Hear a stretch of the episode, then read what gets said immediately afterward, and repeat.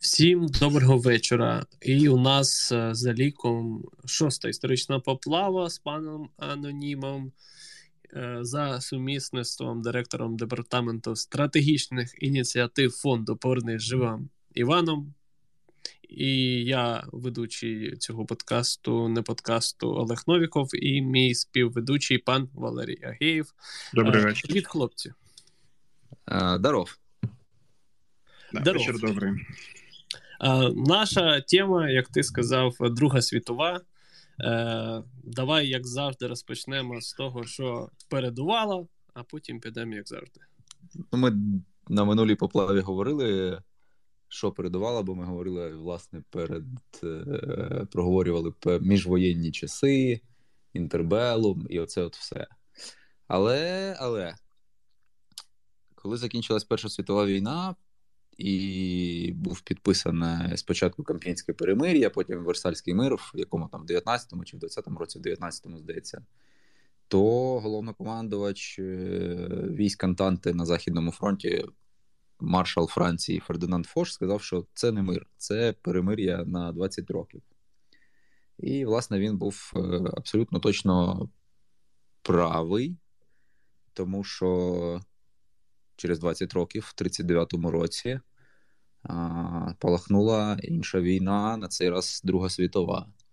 Ну, насправді існує думка, що не зовсім то і в 39-му, це в Європі в 39-му, а якщо запитати якихось китайців, то вони скажуть ну, десь в 37-му, або, можливо, навіть в 31-му році, бо японці розгорнулись е, в Азії трохи раніше. Власне, в 31-му році, як ми минулого разу говорили, була захоплена Манчжурія і створена на Манчжурії таке квазідержава, не квазідержава, а абсолютно підконтрольна Японії держава Манчжоуго, де зробили правителем останнього китайського імператора Пуї. А в 37-му році була висадка японців на власне вже китайське узбережжя, був захоплений Шанхай і так далі. Тобто японці окупували значну частину Китая ще реально наприкінці 30-х років. Ну, але але світ вважає, що принаймні західний світ вважає, що Друга світова війна спалахнула в вересні 39-го року. А, Власне, 1 вересня, коли а, війська Третього рейху Вермахт е, перейшов кордон з Польщею і почав. Е, операцію захоплення власне Польщі і так далі. Що цьому передувало? Цьому передувало 30-ті роки е, мілітаризація Німеччини і Японії. І, власне, ну, ми, ми ж минулого разу говорили про те, що Німеччині було заборонено мати власні. Е, власну армію велику, вона обмежена була 100 тисячами, і здається, ще 10 чи 15 тисяч було особового складу виділено на флот. Але але це його. Ханс фон Сект, командувач е, в 20-х роках е, німецької армії, вигадав хитру схему, про якій проганяли е, купу людей, зокрема і в Радянському Союзі на різних полігонах. Плюс е, армія будувалась таким чином, щоб їх дуже швидко розгорнути до е, чисельності сильно більше, ніж 100 е, тисяч. Тому, коли усатий хлопець з чолкою Адольф Алаїзич взявся до справи, то достатньо швидко розбудувалися, розбудувався Вермахт, і все у них було окей.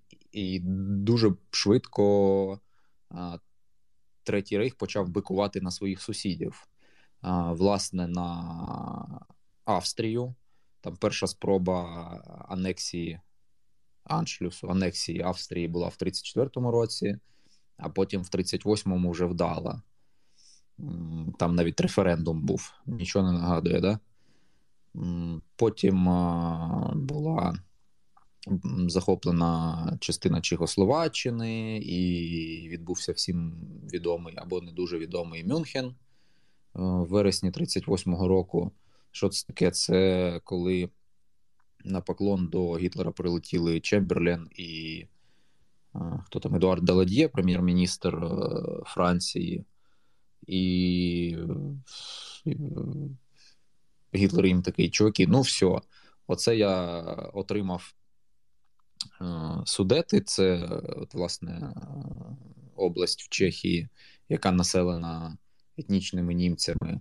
І тепер у мене більше територіальних претензій ні до кого немає. Все, на цьому, типа, я заспокоївся. Ну і Чемберлен з Даладє такі: ну окей, заспокоївся, той заспокоївся, то ми тобі здаємо Чехію, ти там якось далі сам тасуйся.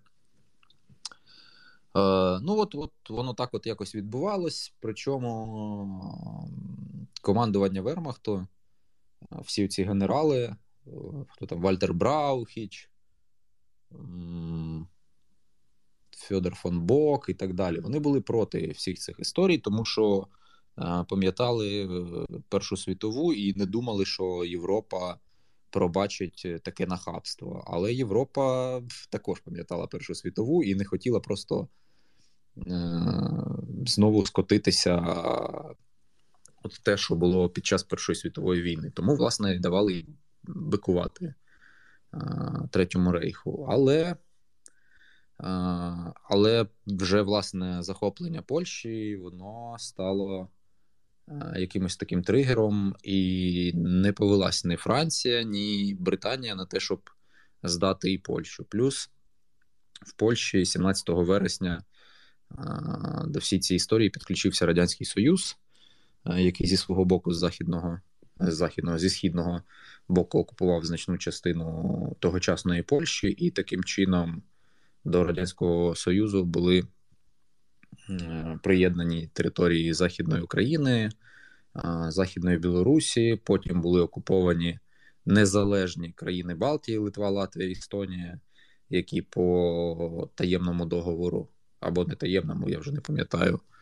А, Цей пакт Молотова Ріббентропа, який в 39-му році також влітку був підписаний. Так от е, Литва і ні, Латвія і Естонія відходили в зону впливу Радянського Союзу, а Литва мала би е, перейти в зону впливу Третього рейху, але щось там порішалі. І вийшло так, що і Литва стала Радянською Соціалістичною Республікою.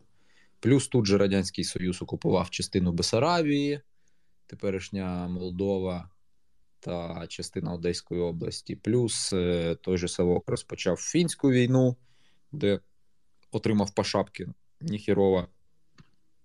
Плюс на Далекому Сході були так звані інциденти інциденти на озері Хасан і на Халхінголі. Хасан це на кордоні Приморського краю і, здається, Кореї, а Халхінгол це десь там на кордоні Молдови, ой, Молдови, Монголії чи Манчжурії. Ну, коротше, там а, радянські війська трошки качалися з японцями. Ну, але воно там таке е, несуттєве було. Точніше, відносно несуттєве, воно не переросло в щось велике. Отак от, от світ входив в Другу світову війну розділ Польщі між фактично Радянським Союзом і Третім Рейхом, за яким е, одразу слідувала так звана дивна війна.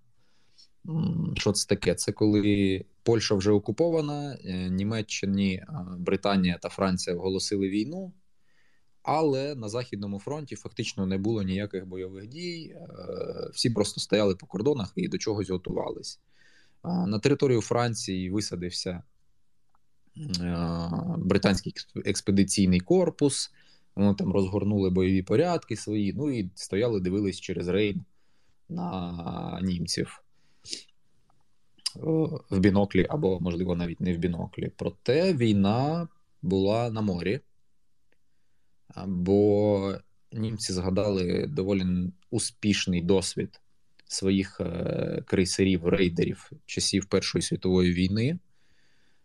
Е, і, власне, також випхали в океан е, рейдери, і весь Гранд Фліт частково ганявся за цими декількома рейдерами. Один з відоміших епізодів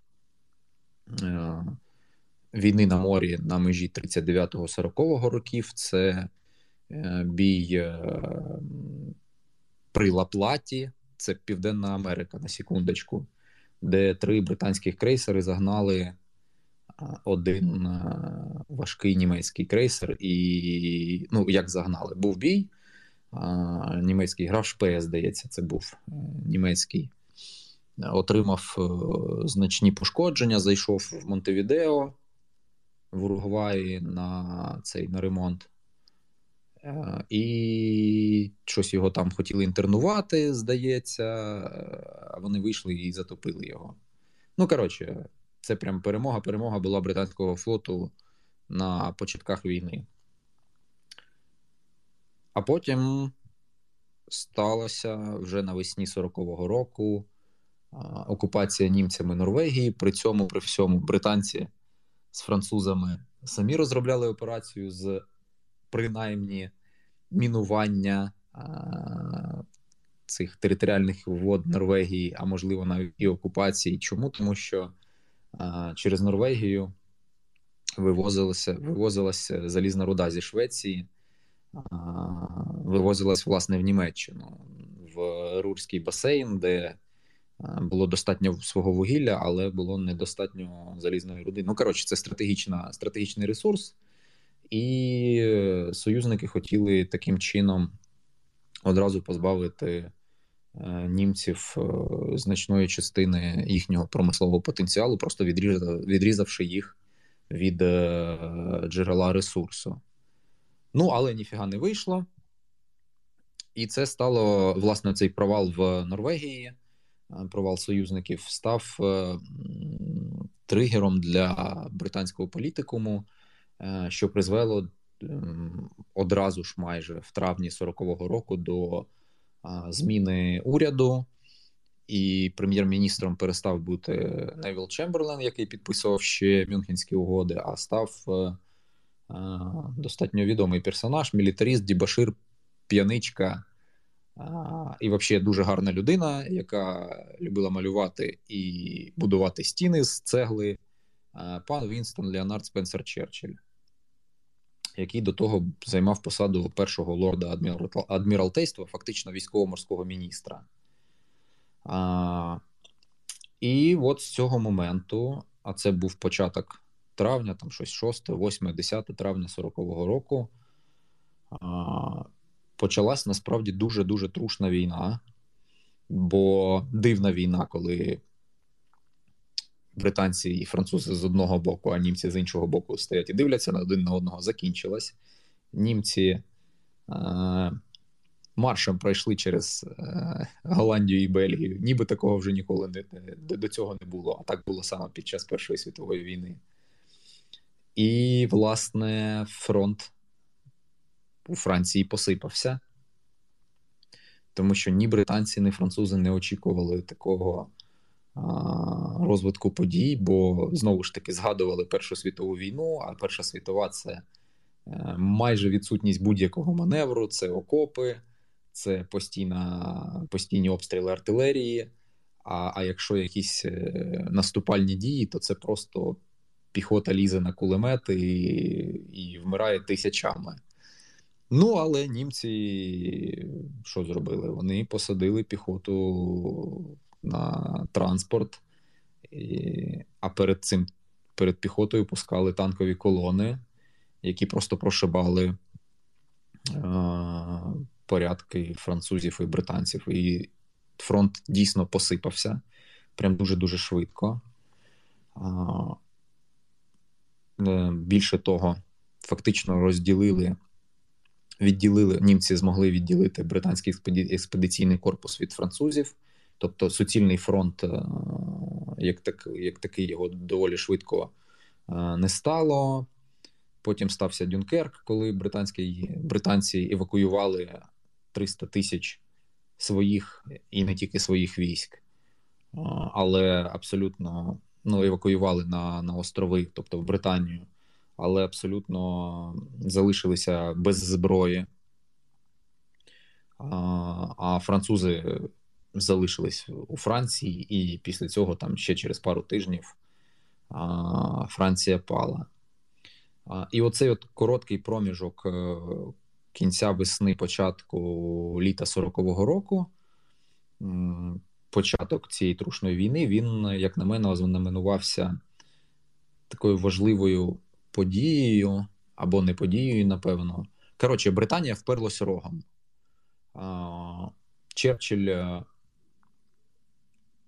ну, фактично, це був його зірковий час. Він йшов до цього все своє політичне життя, до того, щоб отримати всю повноту влади і фактично приймати ну не те, що одноосібні рішення, але бути відповідальним за все, що що робиться в країні. А Черчилль насправді на на той момент, на 40-й рік, вже в політиці був понад три десятки років, під чотири десятки років. Тобто, це такий вже ветеран прожжений був, який. Е, займав керівні посади міністерські ще під час Першої світової війни.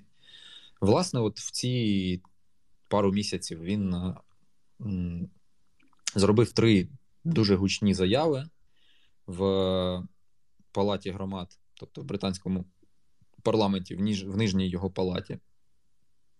Перша промова це була, вона має назву Кров під та сльози. Коли він перед парламентом каже, що чуваки, тут таке діло буде хуйово не, не можу вам нічого пообіцяти, окрім того, що ми всі будемо проливати кров, сльози і пот. І чекає на нас дуже важка праця, дуже багато років.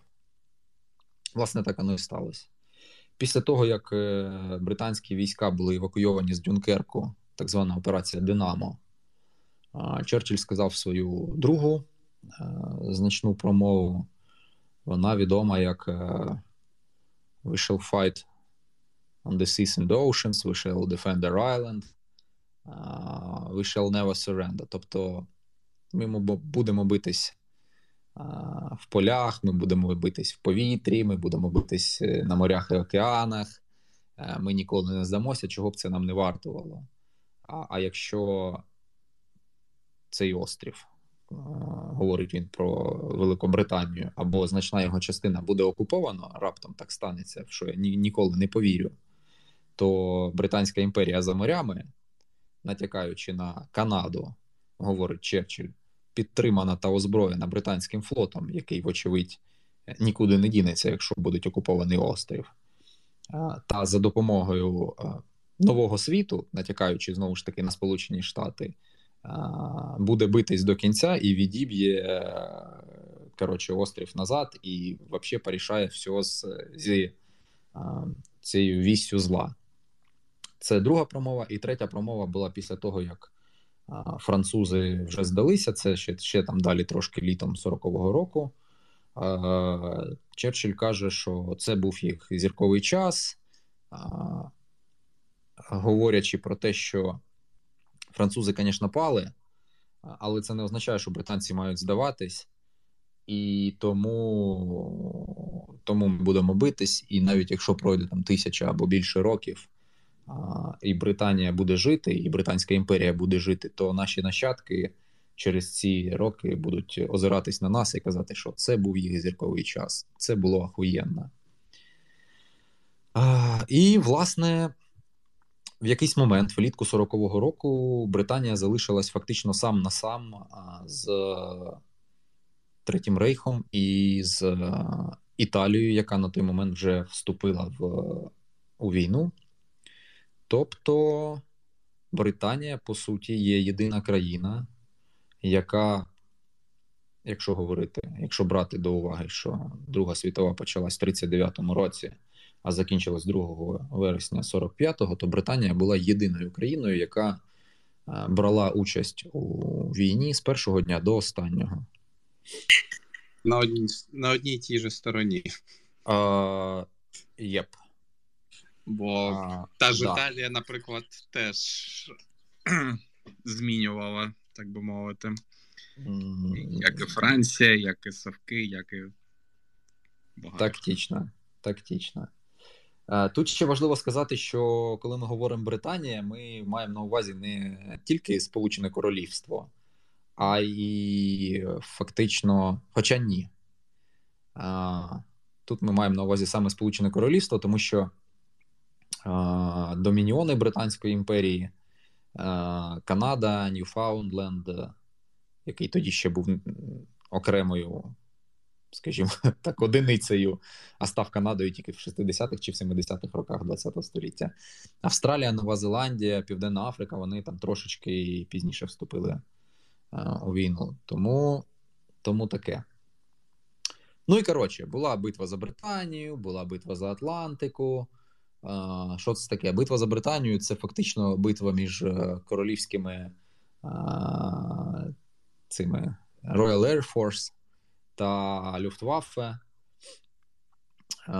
бо німці хотіли насправді захопити небо над Британією, щоб спростити собі, собі життя при під час того, як буде висадка. Але але ніхрена у них не вийшло. Вони робили фактично те саме, що роблять москалі у нас, тобто ну тільки москалі не, не авіацією, а ракетами.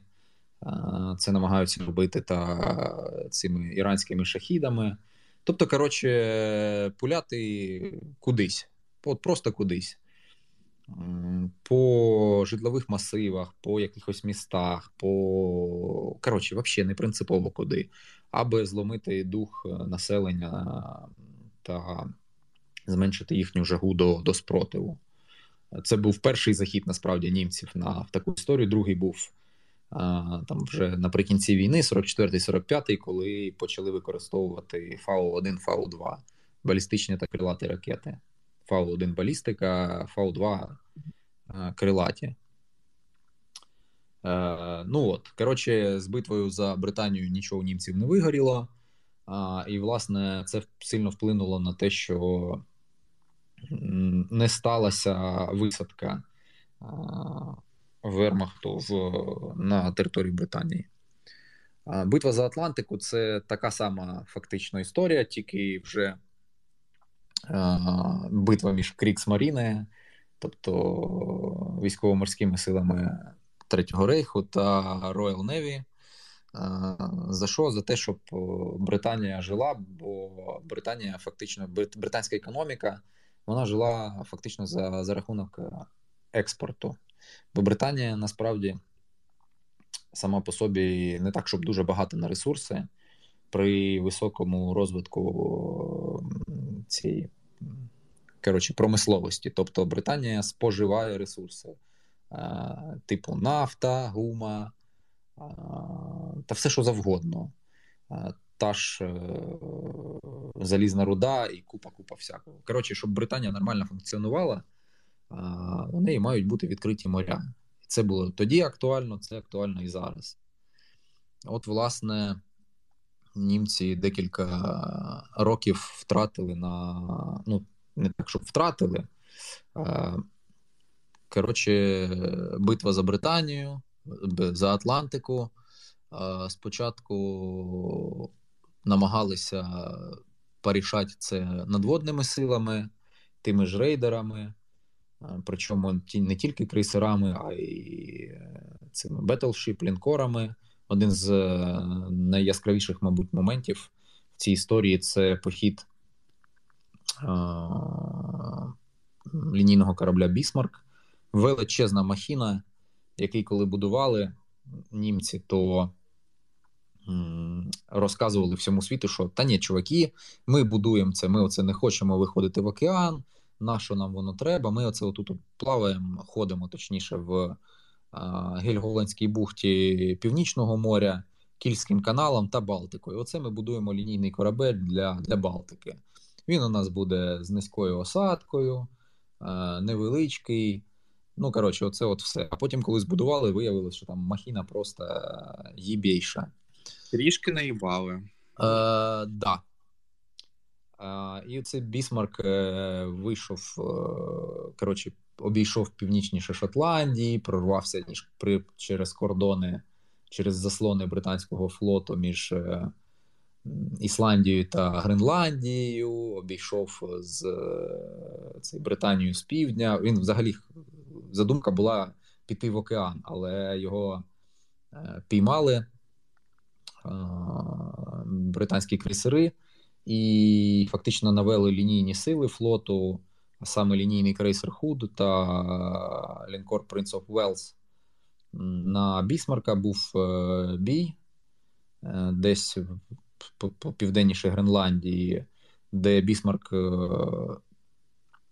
отримав ураження, але потопив Худ і завдав сильних ушкоджень Prince of Wales. І коротше, Бісмарк не зміг піти в океан. Він повернув, пішов до в Брест, тобто на територію Франції, е, стати в доки за залатати дірки свої, але його потопили цими. Е, Swordfish – це авіаносні літаки, ну тобто корабельні літаки з авіаносця Ark Royal в яке там Ірландське море. Коротше, південніше Ірландії.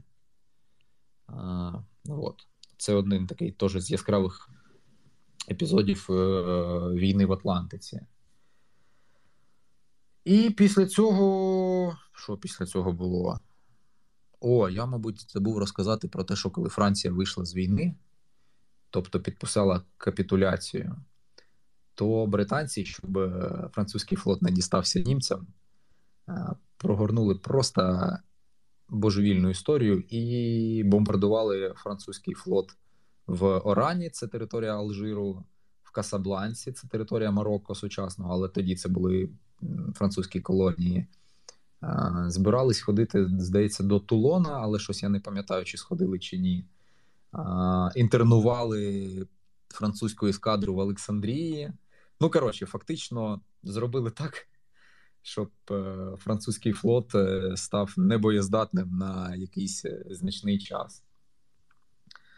Тому і це все було без оголошення війни, звісно ж, французам. І французи такі, типу, е, чуваки, а що це таке? Ну, ми, звісно, вийшли з війни, але ж ми з вами вчора були союзниками. Що це взагалі відбувається?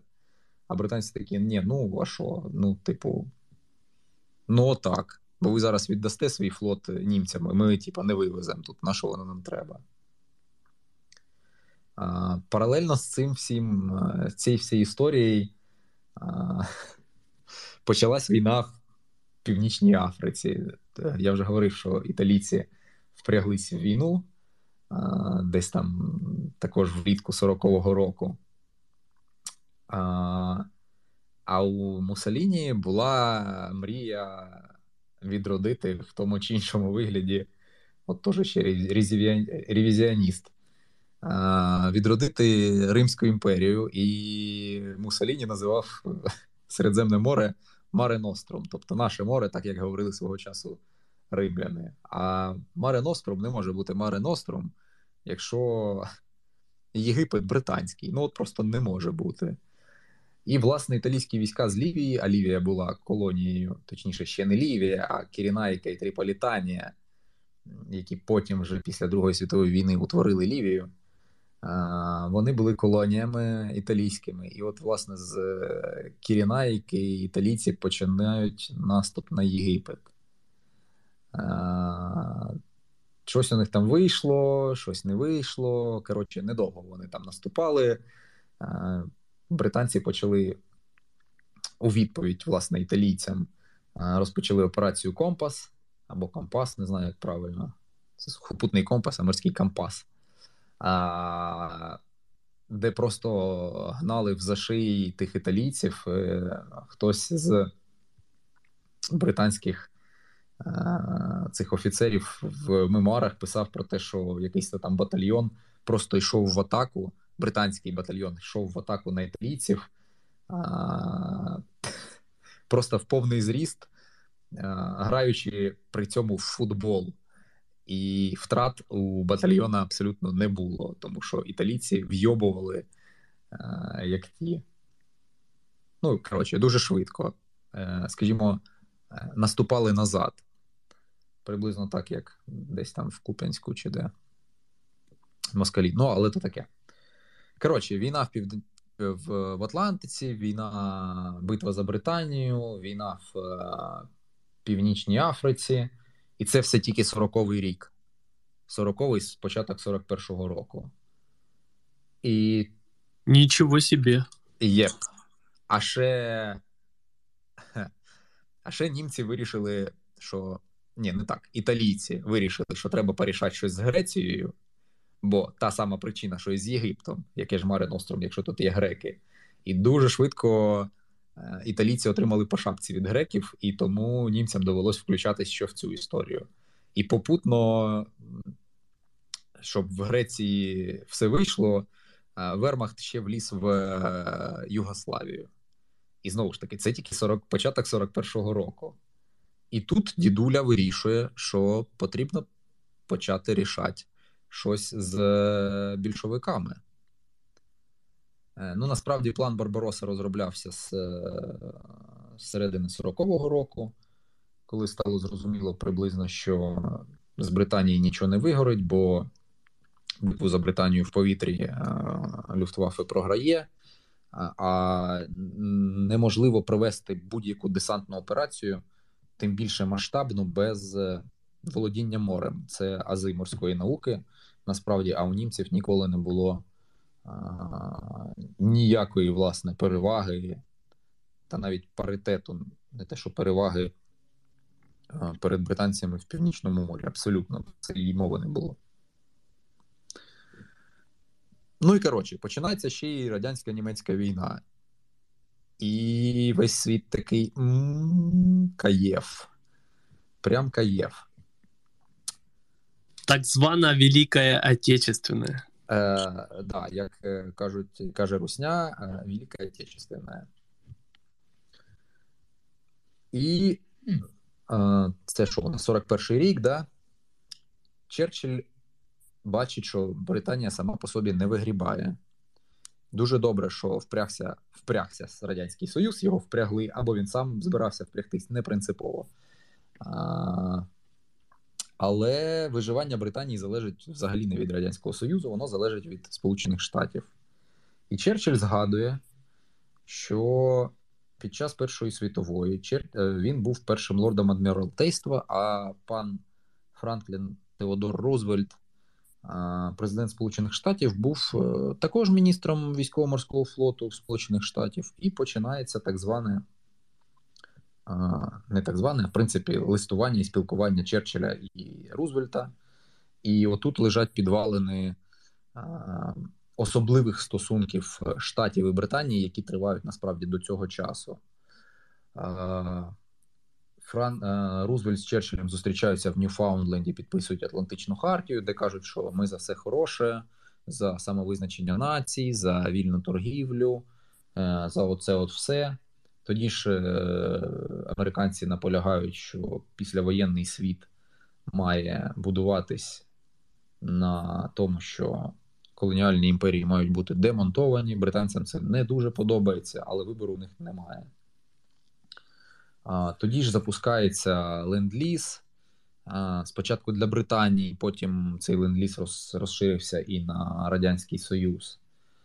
І американці вже, ну, знову ж таки, не американці, а американський істеблішмент розуміє, що, здається, не вийде цього разу довго не влазити у війну.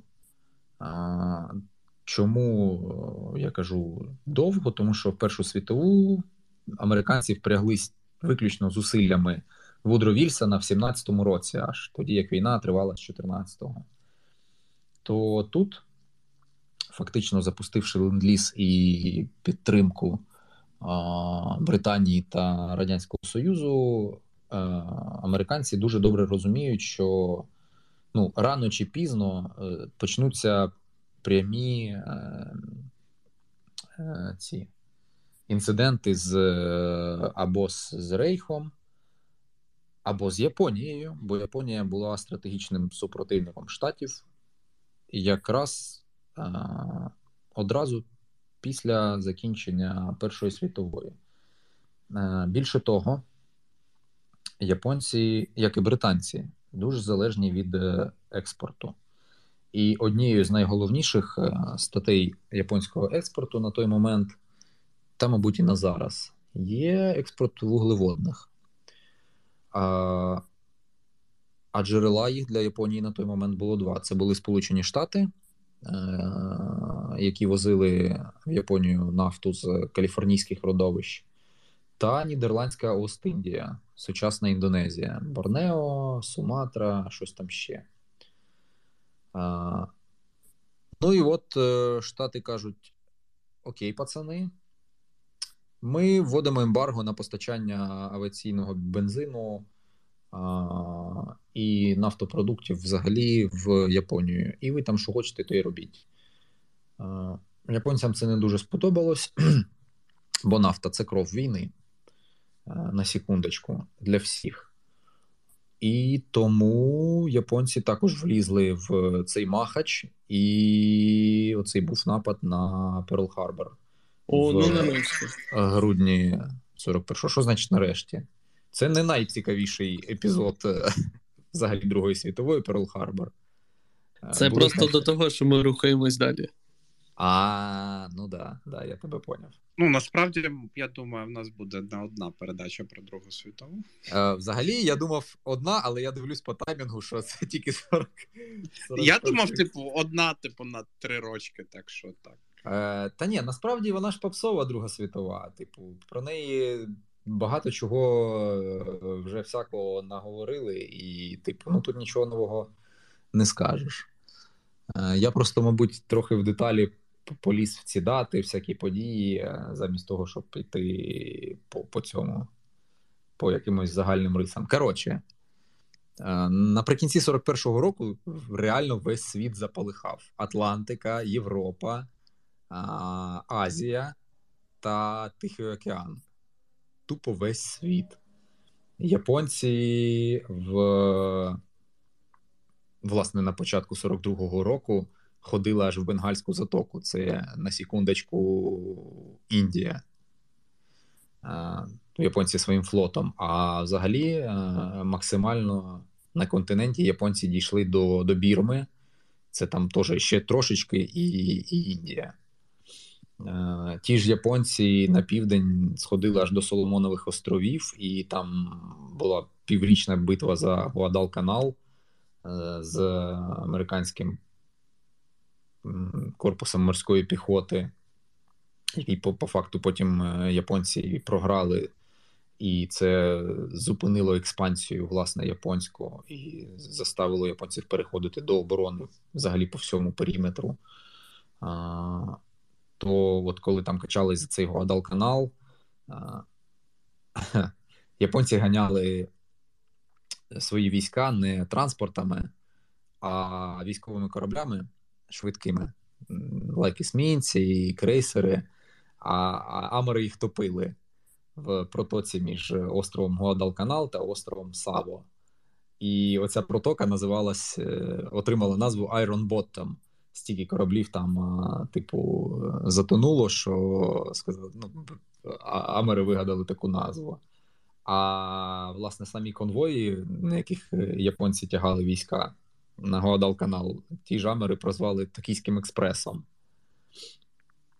Взагалі, насправді, американці дали багато якихось таких от прикольних назв тим чи іншим подіям або процесам. бо Iron Bottom, Токійський Експрес. Потім в 44-му році, коли була битва за Маріанські острови, це також острови в Тихому океані, то оце власне битва, е, під час якої Японія втратила всю свою або майже всю свою палубну авіацію. То Амери охрестили цю битву маріанським полюванням на індичок. Е, якось так.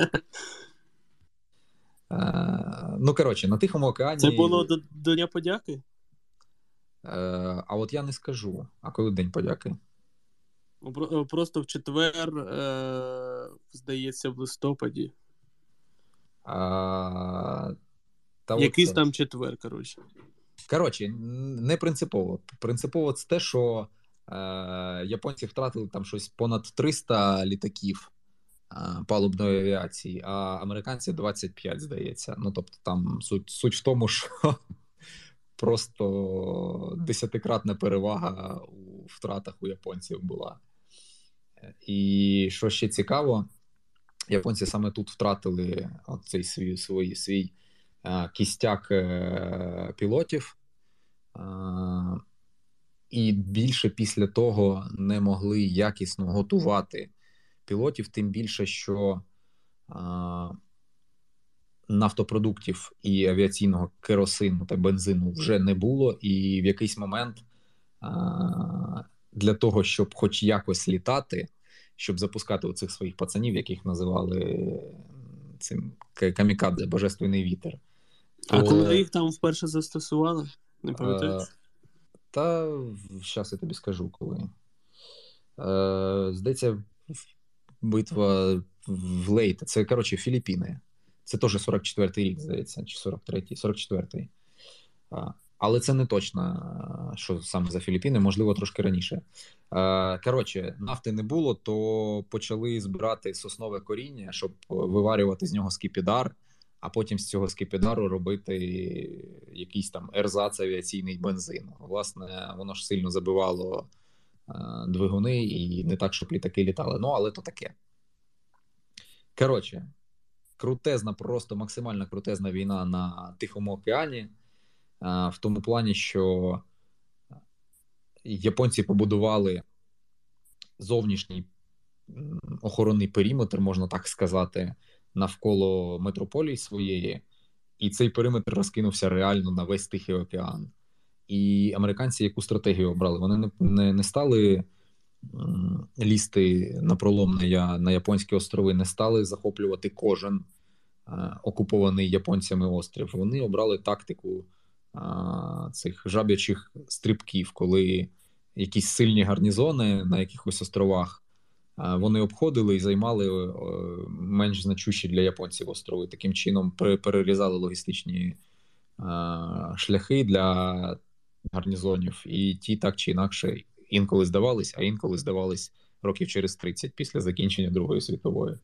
Ну, але це таке. Були великі битви е, ті ж за ті ж Маріанські острови, за цей Атол Тарава, це в центральній часті, е, частині Тихого океану.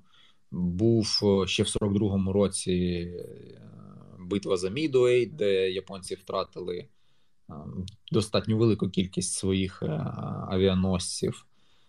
Була битва в Кораловому морі, битва при заливі Лейте, це вже Філіппіни, Акінава і Водзіма, але це вже там 45-й рік. Коротше, американці вибивали поступово неважливі, відносно неважливі для японців гарнізони і важливі з точки зору американців. Таким чином власне, що там на, на літо 45-го року американці вже готові були безпосередньо висаджуватись на японському архіпелагі, тобто в метрополії японській.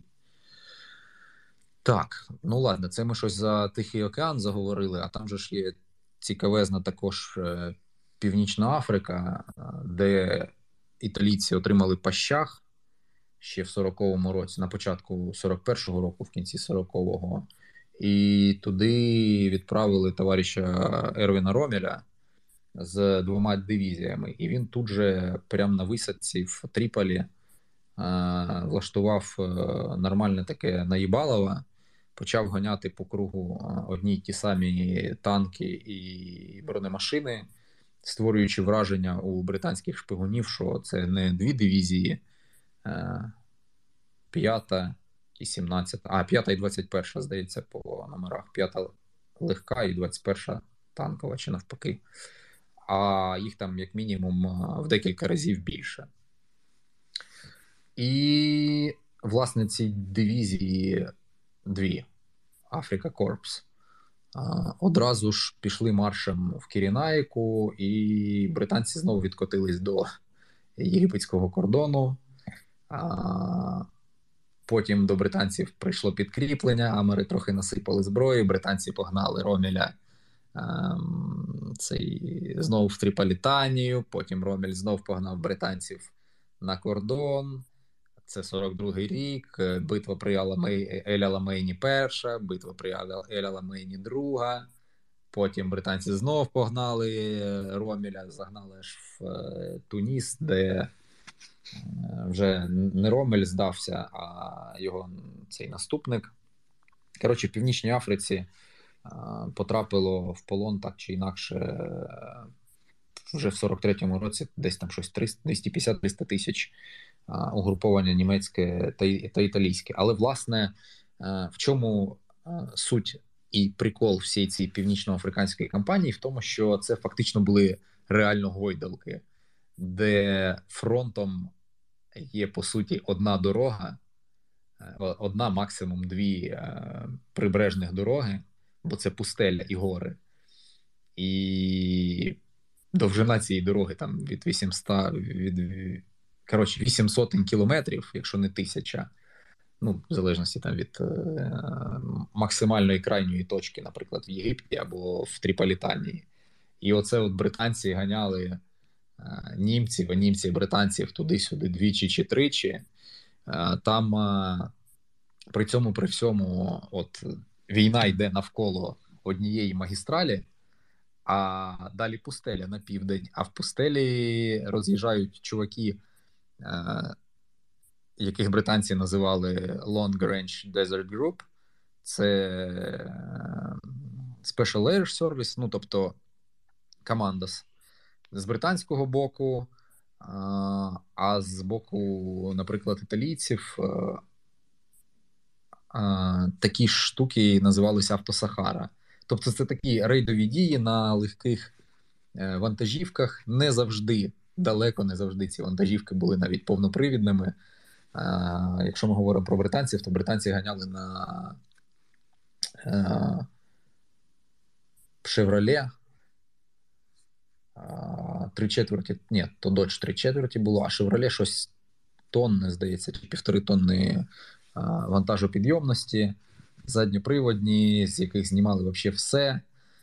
Навантажували каністри з паливом, БК, якесь озброєння, інколи навіть гармати. І отак от чуваки ганяли просто тижнями по пустелі, влаштовували напади на якісь віддалені склади, на аеродроми, били по флангах. Декілька насправді таких спроб оцими Long Range Desert Group було напасти на штаб Ромеля і е, вбити його, але жодного разу не вийшло.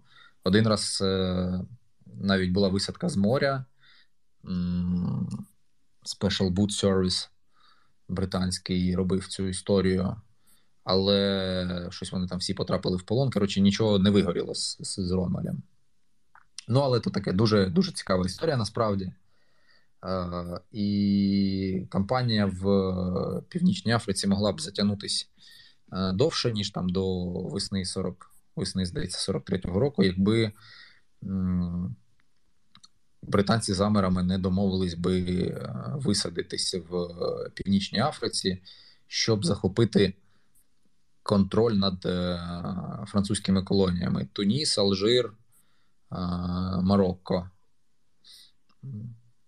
Для власне висадка в Північній Африці була потрібна а для того, щоб е, відволікти увагу німців від, е, ну тобто, просто банально розпилити їхні ресурси, Б для того, щоб замулити очі Радянському Союзу, бо Радянський Союз вимагав з 42-го року, якщо не з кінця 41-го, відкриття другого фронту. А британці, наприклад, ну, американці не мали ніякого досвіду а, всіх цих десантних штук, і тому, типу, майже погоджувалися з з тим же Сталіним. Типу, а давайте зараз ми десь висадимось. Британці мали трошки більше досвіду. І тому, а і, і власне Черчилль був е, директором всієї цієї багадільні британської, а Черчилль завжди любив погратись в е, якісь нестандартні дії.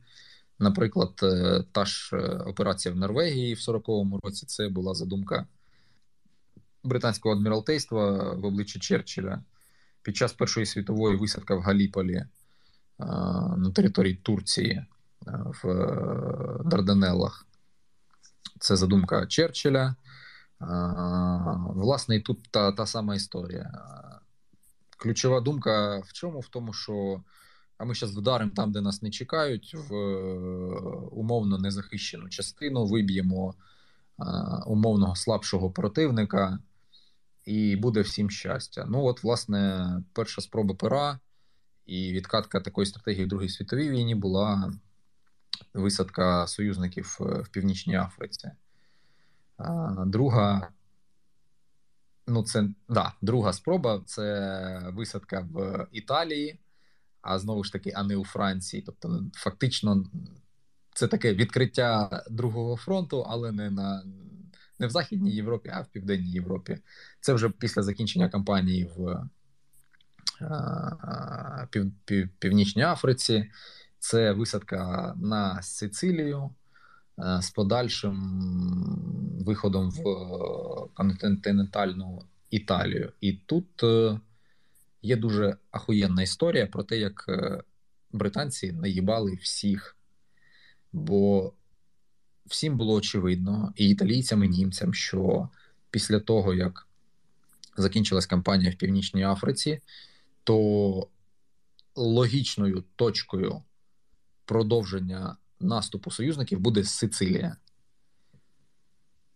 Абсолютно логічна історія. Якщо дивитись на карту, отут Туніс, трошки північніше Сицилія. Все дуже просто. Все зрозуміло всім британці почухали репу і такі: ага, зараз треба щось вигадати таке, щоб е, німці подумали, що ми будемо проводити десантну операцію десь в іншому місці. І прогорнули так звану операцію Мінсміт. Про це навіть е, художній фільм є, якийсь кажуть, свіжий, я його не дивився, але але кажуть, що він є. Е, що зробили? Знайшли труп присвоїли трупу е, звання майора корпусу морської піхоти е, британської. Підкинули цьому трупу, трупу документи, е, особисті листи, ніби від начальника імперського генерального штабу до цього Гаральда Олександера, це головнокомандувач в Північній Африці. Щось там ще якісь важливі документи підкинули, а потім цей труп запхали в е, контейнер, засипали його сухим льодом і завантажили в е, підводний човен. Підводний човен викинув цей труп е, біля узбережжя Іспанії. Ну і пішов там по своїм справам підводно-човновим, не знаю, як правильно сказати. А Труп виловили рибалки. Це передали його іспанським іспанським іспанській владі, якоїсь там місцевій. А а іспанці дотримувались нейтралітету а, в Другу світову. Але а, але але сильно дружили з е, пацанами з Рейху. І тому іспанці передали ці документи чувакам із Рейху. Ну, як документи, копії їхні. А сам труп е, заховали, а оригінали документів передали військовому аташе е, британці. Ну, коротше, британці нагодували і іспанців, і німців дезою, в якій було сказано в такій якійсь грайливій формі, що, типа, закажіть мені баночку сардінок, щось таке, типа, вказуючи на Сардинію як точку висадки десанту союзників, і німці повелись на це. Ось це вже інформаційно-психологічна операція, так звана е. Єп, так і було. Власне, зняли значну частину гарнізону Сицилії, е, перекинули її на Сардинію та на Корсику, а британці такі з американцями оп, і прийшли на Сицилію. Ну, коротше, красива історія, мені дуже подобається. Є книжка, є фільм, дивіться але краще читайте, ніж дивіться. Тут в чаті пишуть, що нам треба таке зробити з кимось з ОПЗЖ. З ОПЗЖ е, знайти труп ОПЗЖшника І ну, а як ти думаєш? А, Тоді як? операція замість м'ясного фаршу буде називатися гівно. Хорош, хорош. А, Ну, коротше, висадка в Італії, на Сицилії, качелі е, на цьому Апенінському півострові, потім в 44-му році висадка а, в Нормандії. І це я взагалі ще не говорю про Східний фронт, бо тут теж відбувалися е, ніхерові події. Знову ж таки, танкові прориви, якісь клини, оборонна операція е, в Києві, де загинуло понад 300 тисяч, якщо я не помиляюсь, радянських військових. Двічі захоплений Харків, не так. Ні, чого ж не так. Двічі Вермахтом захоплений Харків. Барвенківський виступ, точніше, Барвенківський котел, де товариші Сім'он Тимошенко та Микита Хрущов втратили теж там щось пару сотень тисяч цих особового складу. Битва за Севастополь 242 дні, якщо я не помиляюсь, чи скільки? Оборона Севастополя, висадка десанту в Керчі взимку 42-го року і отримання пащам там же від е, товариша Манштейна. Е, операція Блау це друге захоплення Харкова е, навесні 42-го року Вермахтом. Саме шоста армія, якою командував Фрідріх Паулюс який потім здався в полон в цьому в Волгограді. І, власне, операція Блау вона відкрила шлях аж туди до, до Волги, і стратегічною помилкою не командування Вермахта, а безпосередньо Гітлера була тому, що е, оцей ударний кулак, який е, йшов е, до Волгограду був розділений навпіл, і південна його частина пішла на Майкоп, тобто в бік Кавказу до нафтових родовищ. А північна пішла, щоб перерізати логістичний маршрут по, для тої ж нафти з Кавказу по по Волзі. Треба було обирати щось одне. Ну, але то таке. Потім е, Курська битва, типу, найбільша танкова битва в історії е, циркулярки Гітлера, коли е, Леон Дегрель це командир дивізії чи полку Волонія, полк СС Волонія, так, який був комплектований з фламандців, ні, з Волонів, коротше, з бельгійців. В своїх мемуарах писав про те, що німецькі кулеметники сходять з розуму, бо патрони на МГ-42 закінчуються, а діди не закінчуються. І багато-багато всяких приколів. І закінчилось все тим, що. що? Що була зустріч е, на Ельбі. Що пизда німцям? Да. На тому, що британці зі свого боку, американці зі свого, радянські війська зі свого. Коротше, всі окупували Німеччину і і що? І переключились всі, включно з Радянським Союзом, переключились на Далекий Схід, на Японію, бо Сталін в якийсь момент, здається, на цій на Ялтинській конференції взяв на себе зобов'язання розірвати договір про ненапад з Японією, і протягом, здається, 60 днів після перемоги над Німеччиною, чи 60, чи 90 днів після перемоги над Німеччиною доєднатись до війни проти Японії.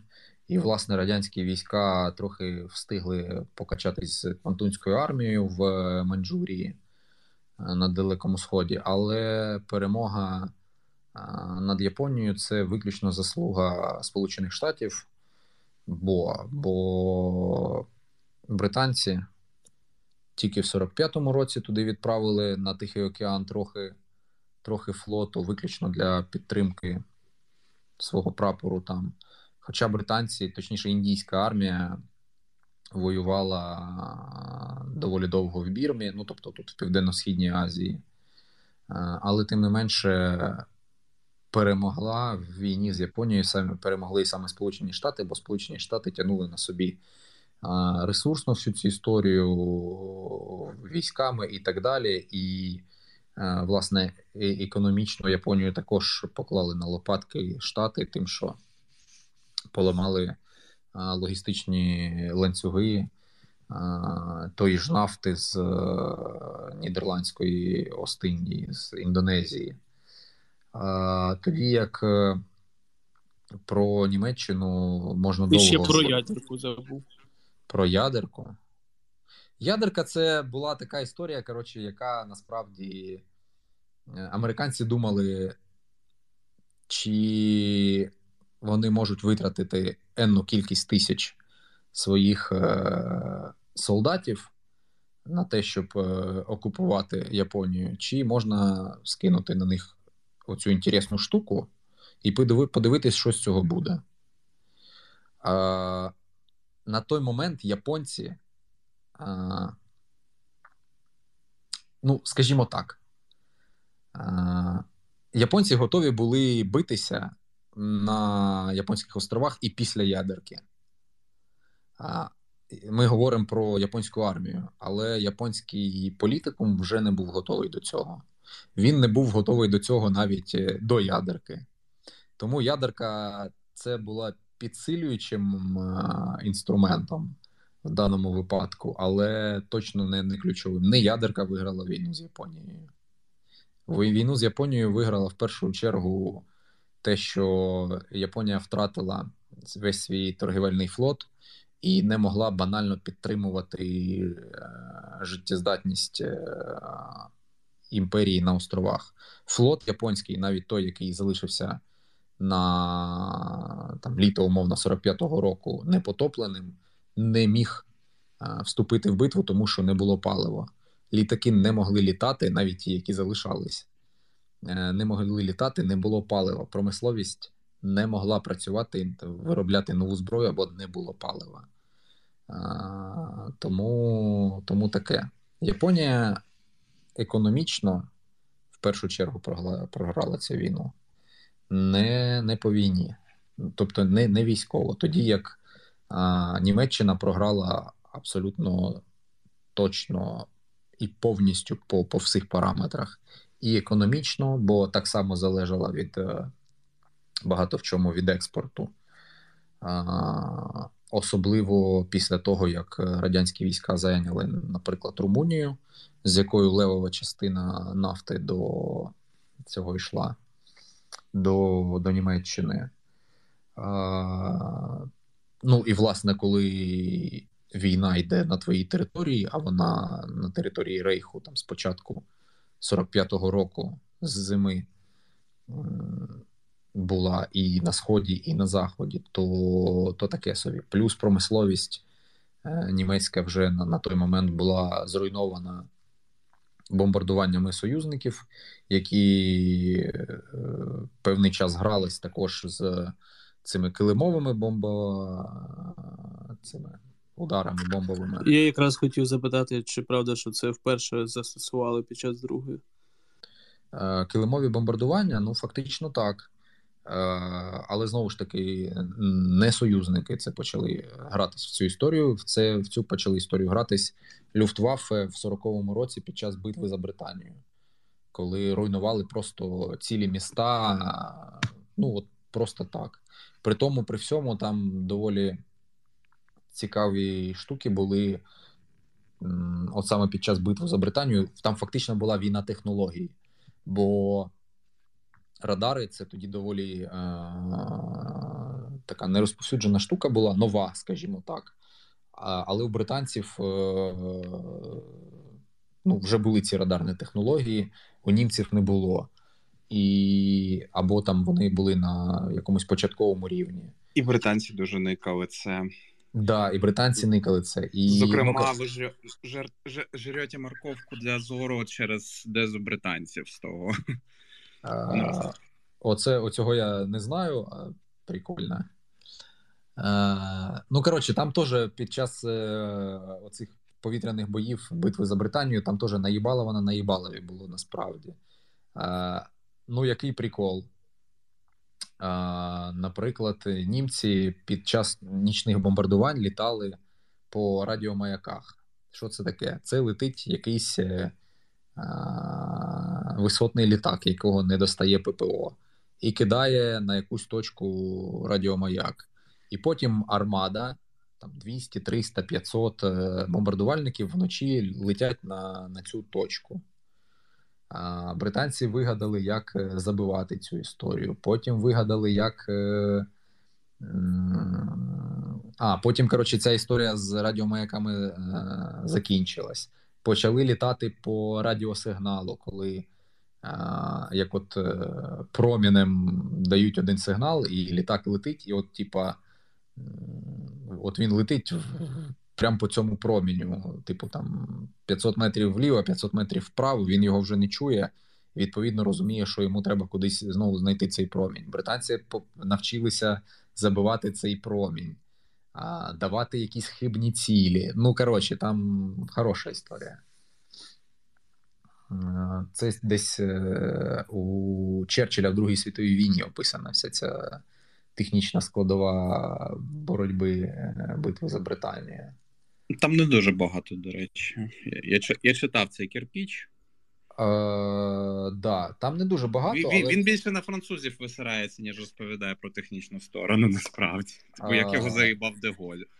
Так, да, це правда. Бо Деголь заїбав всіх. Причому е, заїбав не тільки під час Другої світової війни, а й після неї. А, І найбільше він заїбав е, американців після Другої світової війни. Прям обіжанка-обіжанка він був на американців чомусь. Непонятно чому. Да, але ж Деголь це причина, з якої французи підписували все це з тієї сторони столу, з якої вони підписували, не з іншої. Так, да, це теж правда. Ну, коротше, війна закінчилась. Е, закінчилась вона тим, що світ, вочевидь, став перед новою реальністю. А, з'явилися дві надпотужніші держави. Вони народились саме в Другій світовій війні. Це Сполучені Штати та Радянський Союз, і вмерли або почали вмирати старі ці світові гегемони колишні колоніальні імперії: Британія, Франція, Португалія. Ну, Португалія такий собі, звісно, гегемон станом на 20 століття, ну але тим не менше. Нідерланди теж величезна колоніальна імперія. Бельгія ще. Е, Бельгія так само. Іспанія так само. І світ чекали вже геть інші, але не менш цікаві події про які ми поговоримо колись потім. Е, супер. Дякую тобі. Е, сподіваюсь, ніхто не заснув. Е, я теж сподіваюся, бо щось мені здалося, що цього разу важче якось нудно. Ну, в нас просто вийшло дуже супер розтягнуто, типу, перші три роки, і далі такий дуже speedrun. Навіть типу, шуточки не пошутіли. Е, Слухай, я сьогодні е, погано готувався, не вигадував шуточки. Та то магнітне буря все. Подивися, що в Твіттері робиться. Е, я Ретроградний Меркурій. Не викупаю дві третини твіттерських приколів, тому вони якось проходять. А воно і на краще. Е, єп, От. можливо. Дуже тобі дякуємо. Е, та... Що по третьому рейху? Хорош. Е, Третій рейх відновився в Аргентині, але тим не менше йому пизда. Дай Боже, і четвертому скоро. Єп.